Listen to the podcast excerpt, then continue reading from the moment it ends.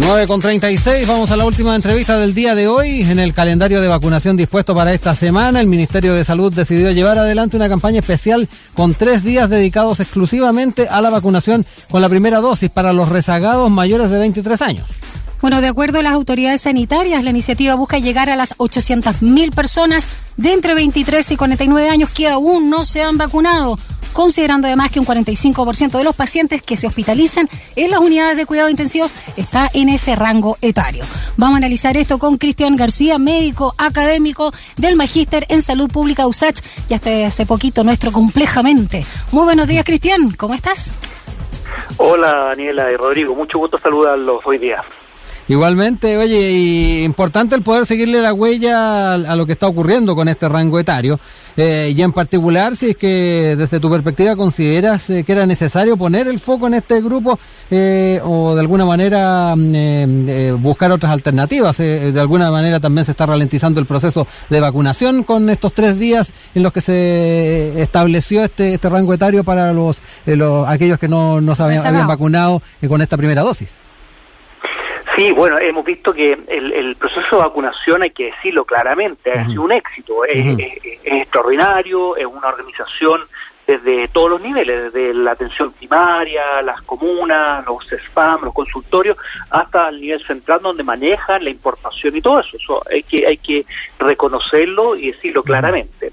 Eh, y evidente que a medida que uno va avanzando y que va vacunando mucha gente, se hace más difícil porque van quedando grupos, personas especiales por distintas razones. Recordemos que una de las limitantes más importantes los grupos más jóvenes, porque las personas mayores eh, acudieron masivamente, sin ningún estímulo por lo demás, ¿ah? mm. eh, y se vacunaron rápidamente. Pero las personas más jóvenes son los que están trabajando y bueno, todos sabemos, a, todos tuvimos que pasar eh, algunas horas en horario laboral para poder vacunarnos. Recién hace poco se abrieron en, los fines de semana y expandieron algunos horarios, pero esos son grupos que han tenido algún tipo de problema y me parece que es algo correcto poder abrir esa oportunidad a este grupo de personas que han sido un poco rezagadas, que no es un, número menor, que son 800.000 personas, pero que está dentro de lo esperable, creo yo, dentro de una campaña que ha avanzado de manera, de manera que es positiva. Eh, oye, eh, Cristian, también preguntarte eh, ¿qué, qué piensas de las declaraciones, por ejemplo, de la inmunóloga de la Universidad del Paraíso, Caroline Weinstein, que dijo en Radio Cooperativa que estamos perdiendo tiempo en personas testarudas. He equivocado reducirlo a una responsabilidad personal a propósito también de las razones que tú argumentabas. ¿Qué pasa con la comunicación de riesgo? Sí, yo creo que eh, no, no, yo no, no, estoy muy de acuerdo con esa, esas declaraciones por, por un hecho que es evidente. Asume que todas las personas que no se han ido a vacunar son testarudas. Yo creo que al revés. Yo creo que las personas tienen otras limitantes para poder acceder a una vacunación que a veces son tan, tan básicas como la persona tiene que estar cuidando a alguien o la persona tiene que estar yendo a su trabajo o no tienen la oportunidad de acceder a esto por otras razones. Eh, no necesariamente porque no quieran o porque eh, no estén de acuerdo o porque sean testarudas. Yo creo que eso no, no es, no es, puede haber un grupo pequeño, pero no creo que sea la mayoría. Por lo tanto, no me parece una mala medida. Acá lo importante es lograr vacunar a un número grande de personas. Y sabemos que a las personas más jóvenes eh, se infectan eh, de manera parecida, pero menos grave, muchos de ellos asintomáticos, pero las personas que estamos eh, protegiendo hoy en día son las personas que son de adultos y adultos mayores. ese es el principal foco que tenemos hoy en día con, con la vacuna que tenemos nosotros, porque nos ha demostrado de una manera fehaciente que reduzca la transmisión, pero sí evitar muerte y enfermedades graves. Oye, eh, ¿habrías explorado otras alternativas? Eh, hace poquito se estaba legislando el, el, permiso para poder ir a vacunarse ah, para, para los trabajadores. ¿Habrías explorado otras posibilidades de tal vez eh, una, una vacunación en otro horario, en las tardes, ir explorando otras posibilidades? Me da la impresión de que ahí reacciona tarde un poco el Ejecutivo o, o tiene poca imaginación para buscar otra alternativa. Sí, yo creo que, bueno, hemos vivido esto en varias situaciones, que, mm. que se toman las medidas de manera más tardía. Hay que considerar que el buque del, del Estado es grande y difícil moverlo también, pero pero sí creo que en, ese sentido se podrían haber hecho cosas eh, un poco un poco previas, pero creo que aquí hay una base que, que, que es el elefante en nuestra habitación, porque tenemos que declararlo claramente. Es el colmo que tengamos que hacer una ley para que un empleador le dé permiso a sus trabajadores para ir a, a vacunarse. ¿Por qué? Porque estas personas están yendo a trabajar y el hecho de que salga una persona de estas positiva va a significar un cierre, eh, estudio y una merma también económica y todo lo que implica. Por lo tanto, creo que ahí hay como hay como un juego medio extraño, ¿no? Que, que, que, tenemos que obligar finalmente a protegernos a nosotros y al resto. Pero bueno, en mm. nuestro país así somos y parece que tenemos que pasarlo todo por ley. Quizás yo lo que lo, lo que menciona Rodrigo, yo creo que es importante eh, haber ampliado de un principio un poquito más, pero tenemos también la limitante que no tenemos un stock que es infinito de vacunas, sino que vienen llegando a poco. Así que ese, ese manejar y poniéndonos en el ambiente futbolístico que tenemos hoy en día, es como manejar los tiempos como un buen 10, ¿cierto? Que tiene que llegar las vacunas, administrarlas y generar los tiempos. No sacamos nada con vacunar mucho y nos quedamos de un día para otro sin ninguna vacuna y tenemos que esperar un par de meses. Por lo tanto, yo creo que dentro de todo ha sido un manejo bastante racional y bastante bueno. Sí, no, y perdón Daniela, pensando en, los equipos médicos que también están a cargo de esto, de esta vacunación, eh, que son eh, CESFAM que se trasladan, que se van a diferentes lugares y que eso también implica recarga de trabajo para ellos, eso también hay que considerarlo.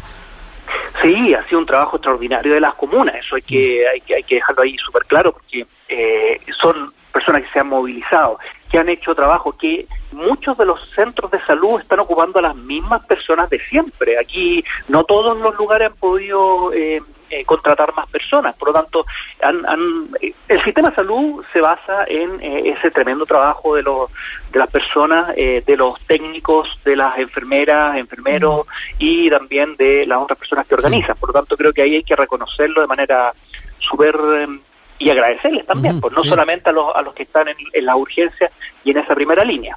Cristian García, médico y académico del Magíster en Salud Pública de la USACH, nos acompaña esta mañana acá en Sin Tacos ni Corbata.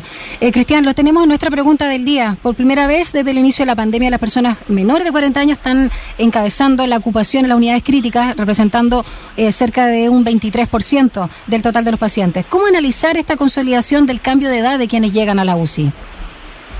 Sí, primero hay que considerar que el número de personas menores de 40 eh, en la población es un número muy grande, por lo tanto siempre van a pesar eh, de manera importante. ¿Ah? Distinto es el riesgo, ¿ah? que es cuántas personas se hospitalizan del total de personas de ese mismo grupo de edad. Pero sí, eh, hemos visto eso y se puede ver por varias razones. Una es porque las personas mayores, por ejemplo, que se infectaron más antes, por lo tanto quedan menos susceptibles. La otra es por la buena campaña de vacunación que va protegiendo esto, a pesar que tenemos que mirar los números absolutos, cómo se está moviendo. Entonces, y lo tercero es que, claro, las personas de los grupos de edad más, eh, más jóvenes, ¿ah? eh, adultos y adultos jóvenes, eh, son personas que han estado moviéndose mucho y eso también implica más riesgo de contagio. Estamos en el peor, en el peor momento de la pandemia aquí esto y esto eh, es un reflejo de eso, que al número de población más grande, que es más activa, que se mueve por más lugares, que tiene que ir a trabajar y que no tiene permiso para vacunarse, eh, son los que se están enfermando más y eso es lo esperable. Yo creo que aquí no hay, no hay nada muy sorprendente eh, en términos de la dinámica de los contagios y de lo que estamos viendo en las hospitalizaciones. Lo que sí es que estamos en la situación más grave, con más camas ocupadas que nunca, eh, con fallecidos que no bajan y eso también es muy preocupante. Eh, ¿Influye también el tema de que en general son los que más se demoran en consultar, Cristian, llegan más graves y a su vez también permanecen más tiempo en, en la UCI? y eso también viene muy de la mano con lo que decías tú, el tema de los tiempos, de repente no consultan por falta de tiempo. O sea, las personas, y para entender el proceso así de, todo el contagio, que una persona se infecta, está en contacto con otro y demora unos días en hacer los síntomas, cuando hacen síntomas, ¿cierto? Dos, tres, seis, en promedio son como seis días, ¿ah? hasta, hasta 14 días más o menos puede pasar. De ahí la persona empieza a sentirse mal y nadie consulta inmediatamente, sino que pasa un día, dos días, tres días, lo que se ha visto más o menos. Después se hace el examen, que se demora 48 horas, a veces tres días. Por lo tanto, se fijan que aquí hay un proceso de que cuando el momento que sale la persona positiva o sea, es diagnosticada, ya eh, pasó más o menos 10 días, 14 días. Por lo tanto, lo que nosotros vemos cada, cada día y cada eh, reporte eh, son, es un reflejo de la dinámica, de cómo se contagiaron personas hace dos semanas atrás. Y eso, y eso es importante tenerlo en cuenta en cuanto a nuestras eh, a, nuestras decisiones como, como, como, como control de la, de, la, de la enfermedad, ¿cierto? Y estas personas claro, las personas más jóvenes pueden durar más tiempo, resistir un poco más, porque claro, algunos se recuperan antes, otros o, no fallecen, ¿ah? y eso también hace que la ocupación se mantenga de cama, se mantenga mayor. Y lo otro, que es otra vía que es súper importante, que al, al, demorarse y al no tener una trazabilidad y unos estudios de contacto de manera que sean eficientes, eh, eso quiere decir que por cada diagnosticado positivo encontrar a un número grande de personas que hayan estado en contacto, eh, no logramos encontrarlo y no logramos cortar la cadena de transmisión. Y esa, la trazabilidad ha sido el, fracaso absoluto que hemos tenido. Así como tenemos una, un, éxito absoluto en la vacunación, la trazabilidad ha sido el fracaso y la punta, el talón de Aquiles de toda la estrategia. Cristian, bueno, hay una idea también que parece no estar fuertemente comunicada, debidamente comunicada, que incluso está dando vacunado, ¿no? Hay que mantener las medidas de, autocuidado. Y también aprovecho a preguntarte a propósito de si estás de acuerdo con que no ha sido la, comunicación de riesgo apropiada, eh, ¿qué se consigue finalmente teniendo al 80% de las personas vacunadas? Realmente, esto de la inmunidad de rebaño, ¿eh, ¿es tan real con ese porcentaje? Sí, primero, eh, lo que nosotros necesitamos en es entender que las vacunas protegen, protegen a las personas de enfermedad grave y de morir. Eso a todas las personas de manera individual nos va a proteger. Se asume que las vacunas en general eh, pueden lograr reducir la transmisión y eso es importante. El problema que tenemos que eh, no las no las reducen 100%, nada en la vida es 100%, ah, nada es 100% efectivo, eh, lo mismo para muerte y para, y para eh, hospitalizarse. Hay un pequeño porcentaje de personas que no generan la inmunidad necesaria o ideal por distintas razones, porque las personas tienen enfermedades crónicas, por un proceso que se llama la inmunosenescencia, que la persona a medida que, que aumente la edad, la respuesta inmunológica puede ser un poco menor, o hay otros factores incluso que no sabemos y que hay personas más jóvenes que pueden no generar esta inmunidad. Entonces hay un pequeño porcentaje de personas que no generan. El problema que si nosotros no generamos estas medidas de contención, de cortar la cadena de transmisión con buena trazabilidad, con, con, con ayudas, lo he escuchado hace un rato, con ayudas económicas para que las personas puedan mantenerse y no tengan que seguir trabajando y exponiéndose al riesgo, eh, y así cortar los contagios.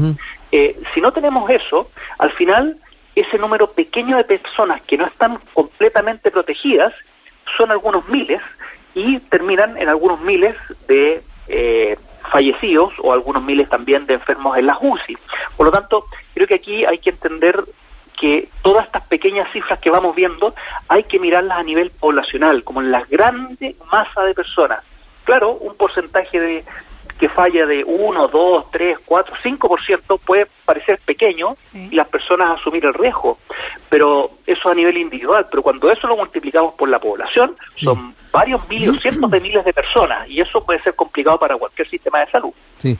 Oye, Cristian, antes de ya empezar a despedirnos, antes que conversáramos contigo, entrevistamos a Carlos Abusleme, representante del comercio patronato, que estaban bien complicados con el tema de los cambios en los aforos, ¿ah? en, en fase 1 y 2, eh, que por ejemplo un aforo máximo de una persona por cada 8 metros cuadrados eh, de superficie destinada a público y de una persona por cada 10 metros cuadrados en caso de centros comerciales. Estaban complicados con eso, la dificultad, eh, las eh, también los despidos que podía implicar aquello. ¿Es pertinente una medida de estas características? ¿Cómo la ves tú? Bueno, es lamentable, yo creo que ahí, y tomando un poquito de, lo que conversábamos recién, que es en términos de la comunicación y las medidas que se toman la medida que están tomando hoy día de hecho la medida de siempre, de tomar a, las personas que trabajan dentro de la fora, es como lógico, ¿no? Es como lo básico. Todas las personas tienen riesgo y en eso hay que estar fijándose. Por lo tanto, creo que este cambio eh, va en, en, en, perjuicio de esa justamente esa comunicación clara y precisa que debiesen haber tenido para poder eh, los las personas del comercio poder atender de una manera más o menos estable siempre y haberse preparado desde un principio. Creo que ahí también hay una falla. Ahora, eh, lo escuchaba y que eh, es lamentable, o sea, el, tema de los apoyos para poder proteger a los, a los eh, como, como hace un tiempo escuchamos, de tratar de hibernar, que las personas podamos pasar este tiempo eh, sin, como decía bien ahí el señor Abuleme, sin pasar a, quiebra y después puedan, cuando esto vaya pasando, porque en algún momento vamos a salir adelante, esto va a pasar, pero y que puedan retomar sus actividades. Eh, me parece lamentable justamente por el tema de, de, la comunicación de riesgo y al final la comunicación para que las personas hagan caso y tomen las medidas eh, tiene que ser simple y clara. Y lamentablemente en, esta y en otras medidas ha sido bien compleja. Hemos visto el tema de la del permiso este de movilidad. Ha sido bien bien complejo y, poco entendible. Entonces eh, creo que nuevamente aquí se equivocan en eso. Cristian García, médico, académico del Magíster en Salud Pública de la USACH y doctorado en Salud Pública de la Universidad de Pittsburgh. Muchas gracias por haber conversado con nosotros. Eh, como siempre, aclararnos también lo que está pasando y cariños a Pía. Muchas gracias y gracias por los saludos y nos estamos viendo cuando quieran. Gracias, Cristian. Chao, que esté bien. Chao, chao.